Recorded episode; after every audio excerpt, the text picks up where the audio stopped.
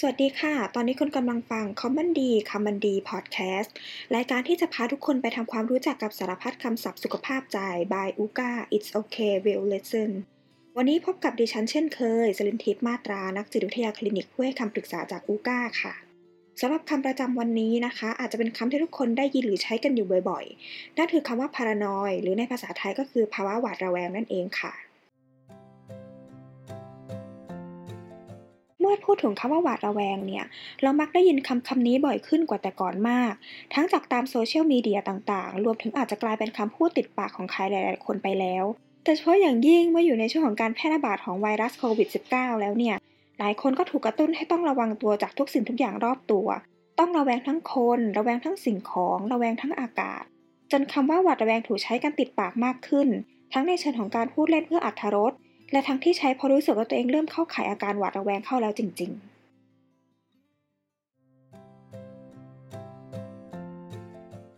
อีกทั้งในยุคที่ข้อมูลข่าวสารแพร่หลาย และไม่จำกัดเฉพาะในโทรทัศน์เนี่ยทุกคนสามารถเข้าถึงข่าวสารได้เร็วมากขึ้น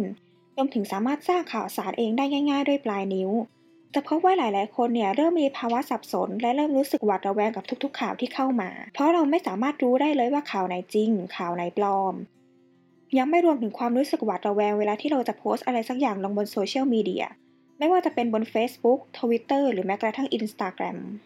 เนื่องจากการเข้ามาของข้อมูลต่างๆ เนี่ยค่ะ มักเข้ามาพร้อมกับการเปลี่ยนแปลงทางค่านิยม และแนวคิดต่างๆ หลาย ๆ อย่าง จะมีความเสี่ยงต่อการที่เมื่อมีใครสักคนเนี่ยค่ะ โพสต์แสดงถึงทัศนคติ หรือค่านิยมที่ไม่สอดคล้องไปกับการเปลี่ยนแปลงนั้นเนี่ยค่ะ ก็จะถูกรุมต่อว่าด่าทอได้อย่างง่ายดาย ดังนั้นความรู้สึกหวาดระแวงเมื่อต้องโพสต์อะไรสักอย่างลงบนโลกโซเชียลมีเดียจึงสามารถเกิดขึ้นได้กับคนยุคใหม่นี้นะคะ ทีนี้เรามาดูกันดีกว่าค่ะว่าจริง ๆ แล้วเนี่ยภาวะหวาดระแวงที่ใช้กันในทางการแพทย์จริง ๆ แล้วคืออะไร มันเหมือนกับที่เราเข้าใจกันหรือเปล่า ภาวะหวาดระแวงในทางการแพทย์ ก็คือการที่คนคนหนึ่งเนี่ยมีความรู้สึกอย่างแรงกล้าว่าตัวเองเนี่ยกำลังตกเป็นเป้าหมายของใครบางคนอย่างไม่มีเหตุผล และไม่สามารถที่จะสั่งให้ตัวเองหยุดได้ เช่น เวลาที่เห็นคนสองคนคุยกันเนาะเราก็จะคิดว่าเขาสองคนเนี่ยต้องพูดถึงเราเนี่ยในเชิงไม่ดีอยู่แน่ๆเลย โดยที่เราอาจจะไม่รู้จักกับคนสองคนนั้นเลยด้วยซ้ำหรือการที่เรารู้สึกว่ามีคนจ้องจะวางยาพิษเราแน่ๆมีคนจ้องจะทำร้ายเราอยู่แน่ๆ โดยที่ถ้าถามถึงเหตุผลหลักฐานหรือข้อสังเกตว่าเพราะอะไรถึงทำให้เราคิดแบบนั้นเนี่ยเราก็จะตอบไม่ได้ว่าเพราะอะไร แต่เรารู้แค่ว่ามันมีจริง ๆ มันต้องมีแน่ ๆ นั่นเองค่ะ ซึ่งภาวะหวาดระแวงนี้นะคะนับเป็นหนึ่งในอาการของโรคทางจิตเวชหรือ mental illness ที่เราได้พูดกันไปแล้วใน EP แรกค่ะแต่อย่างไรก็ตามเนี่ย ในคนทั่วไปหลาย ๆ คนก็อาจจะมีความรู้สึกหวาดระแวงที่สมเหตุสมผล และไม่นับว่าเป็นอาการเจ็บป่วยทางจิตได้เหมือนกันค่ะ เช่น เมื่อเราแพ้ส่วนผสมของอาหารบางชนิดเนี่ยอย่างรุนแรง และต่อไปเมื่อเราทานอาหารบางอย่างเนี่ยเราก็จะเริ่มระแวงแล้วค่ะว่า ในอาหารที่เรากำลังจะกินเนี่ยมันมีส่วนผสมที่เราแพ้หรือเปล่า หรือการที่เราเดินคนเดียวในซอยเปลี่ยวๆมืดๆเนี่ยแล้วก็อาจจะเกิดความรู้สึกระแวงกลัวคนมาทำร้าย ดักปล้น ซึ่งความรู้สึกหวาดระแวงนี้ค่ะนับเป็นความรู้สึกที่ผสมกันระหว่างการเรียนรู้จากประสบการณ์ การระวังตัว การตั้งคำถามที่อยู่บนพื้นฐานของความเป็นจริง ความสมเหตุสมผล และความเป็นไปได้ ดังนั้นเนี่ยจึงไม่นับว่าเป็นอาการเจ็บป่วยทางจิตค่ะ แต่ยังไงก็ตามเนี่ย การที่เราเริ่มใช้เวลาในชีวิตส่วนมากไปกับการตั้งข้อสังเกตและระแวดระวังมากเกินไป จนก้าวข้ามความสมเหตุสมผล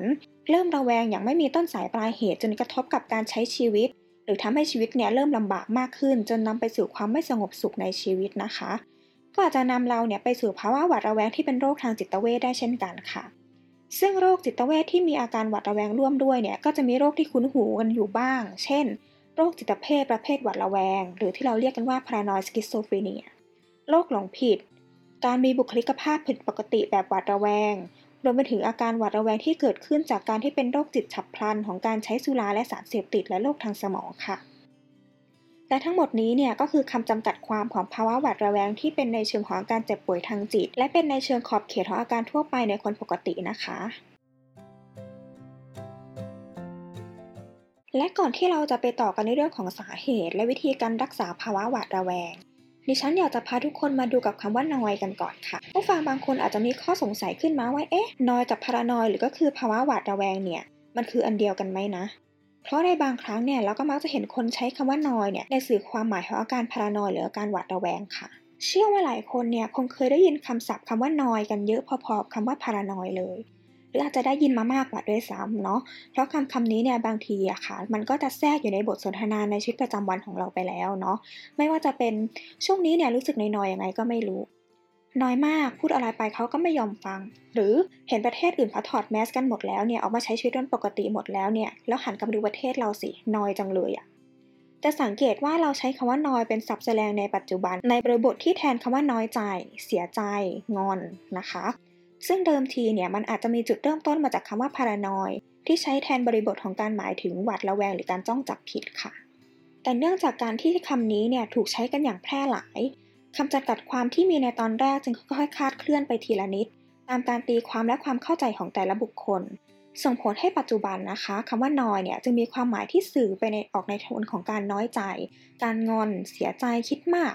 มากกว่าการที่จะสื่อว่าคนคนนี้มีภาวะหวาดระแวงหรือการจ้องจับผิดเหมือนในตอนแรกสุดค่ะเพื่ออาการน้อยใจเนี่ยเป็นความรู้สึกที่เกิดขึ้นได้กับมนุษย์ทุกคน ไม่ถือว่าเป็นอาการเจ็บป่วยทางจิตนะคะ ดังนั้นเลยเนี่ยจะขอสรุปง่ายๆ ก่อนว่านอย ในปัจจุบันก็คือสับแสลงที่ใช้แทนคำว่าน้อยใจ ส่วนพารานอยก็คืออาการหวาดระแวง ที่รู้สึกว่าตัวเองตกเป็นเหยื่อหรือเป็นเป้าหมายของใครสักคน โดยไม่สมเหตุสมผล ซึ่งถือเป็นหนึ่งในอาการของโรคจิตเวทนั่นเองค่ะ มาต่อกันที่สาเหตุของอาการหวาดระแวงกันค่ะ คนที่มีอาการหวาดระแวงเนี่ยมีได้จากหลายสาเหตุ ไม่ว่าจะเป็นปัจจัยทางด้านร่างกาย เช่น การทำงานที่ผิดปกติของสารสื่อประสาทในสมอง การได้รับสารพิษ การใช้สุราและสารเสพติดในปริมาณมาก การเป็นโรคอัลไซเมอร์ โรคพาร์กินสัน เส้นเลือดในสมองแตก การได้รับหรือหยุดยารักษาอาการบางอย่างอย่างกระทันหัน หรือปัจจัยทางบุคลิกภาพ เช่น สภาพจิตใจ การถูกทำร้ายในวัยเด็ก การมีบาดแผลในจิตใจบางอย่าง การเผชิญกับความเปลี่ยนแปลงบางอย่างในชีวิต หรือการแยกตัวออกมาจากสังคม เช่น การเป็นโรคกลัวการเข้าสังคม ที่จะทำให้รูปแบบความคิดบางอย่างเนี่ยถูกบิดเบือนไปอย่างไม่สมเหตุสมผล และพัฒนากลายเป็นการกลัวการเข้าสังคมไปพร้อมๆกับอาการหวาดระแวงคนรอบข้างค่ะ นอกจากนี้เนี่ยยังมีปัจจัยในเรื่องของการเสพข่าวสารปริมาณมาก ในแต่ละวันที่มีเนื้อหาไปในโทนของความหดหู่ความรุนแรง โดยไม่มีข่าวสารด้านอื่นเข้ามาช่วยผ่อนคลายอารมณ์เลย ก็อาจจะทำให้เกิดรูปแบบความคิดแบบเหมารวมได้ว่าทุกอย่างรอบตัวเนี่ยดูอันตรายไปหมด มันดูมากเกินกว่าความเป็นจริง และอาจจะนำไปสู่การมีชุดความคิดแบบหวาดระแวงได้ค่ะ ซึ่งวิธีการรักษาสำหรับอาการหวาดระแวงเนี่ยผู้ที่เป็นเนี่ยควรได้รับการพบกับผู้เชี่ยวชาญเนาะไม่ว่าจะเป็นจิตแพทย์หรือนักจิตวิทยานะคะ เพื่อที่จะหาสาเหตุว่าอาการหวาดระแวงที่เกิดขึ้นเนี่ยมันมีสาเหตุมาจากอะไร มาจากปัจจัยทางด้านกายภาพหรือเปล่า หรือมันมีสาเหตุมาจากด้านอาการทางจิตใจนะคะ หรือจะเป็นสาเหตุในด้านของการเสพข่าวสารเนาะเพื่อจะได้รักษาอาการได้ตรงจุดค่ะ แต่อย่างไรก็ตามเนี่ยเราสามารถเช็คตัวเองได้คร่าวๆว่าความรู้สึกหวาดระแวงของเราที่มีอยู่ในตอนนี้เนี่ยมันอยู่ในขอบเขตของอาการปกติที่สามารถเป็นได้ หรือกำลังเข้าสู่ขอบเขตของอาการเจ็บป่วยทางจิตแล้วด้วยการสังเกตว่าความระมัดระวังของเราเนี่ยสังเกตสิ่งต่างๆ รอบตัวเกินไป ถึงขนาดที่ทำให้เราอยู่อย่างไม่มีความสุขหรือเปล่า เรากลัวการถูกทำร้ายหรือการพูดถึงอยู่ตลอดเวลาหรือเปล่า จนต้องเลี่ยงการอยู่คนเดียวเพื่อความปลอดภัยที่สุดไหม และในความหวาดระแวงของเราเนี่ยค่ะมันเกิดขึ้นอย่างไม่มีสาเหตุ ไม่สมเหตุสมผลหรือเปล่า ถ้าไม่มีเนาะก็แปลว่าเรายังอยู่ในขอบเขตของความปกติ ที่ต้องมีการดูแลสภาพจิตใจของเราอย่างสม่ำเสมอ เพื่อที่จะไม่ให้ความปกติของเราเนี่ยกลายมาเป็นอาการเจ็บป่วยค่ะแต่ถ้าหากใครที่รู้สึกว่ามันเป็นอย่างที่ว่ามาเนี่ยค่ะ ก็อาจจะต้องพิจารณาในเรื่องของการพบผู้เชี่ยวชาญเนี่ย เพื่อทำการรักษาไม่ว่าจะเป็นการดูแลในเรื่องของการให้ยา การทำจิตบำบัดด้วยการปรับรูปแบบความคิดค่ะ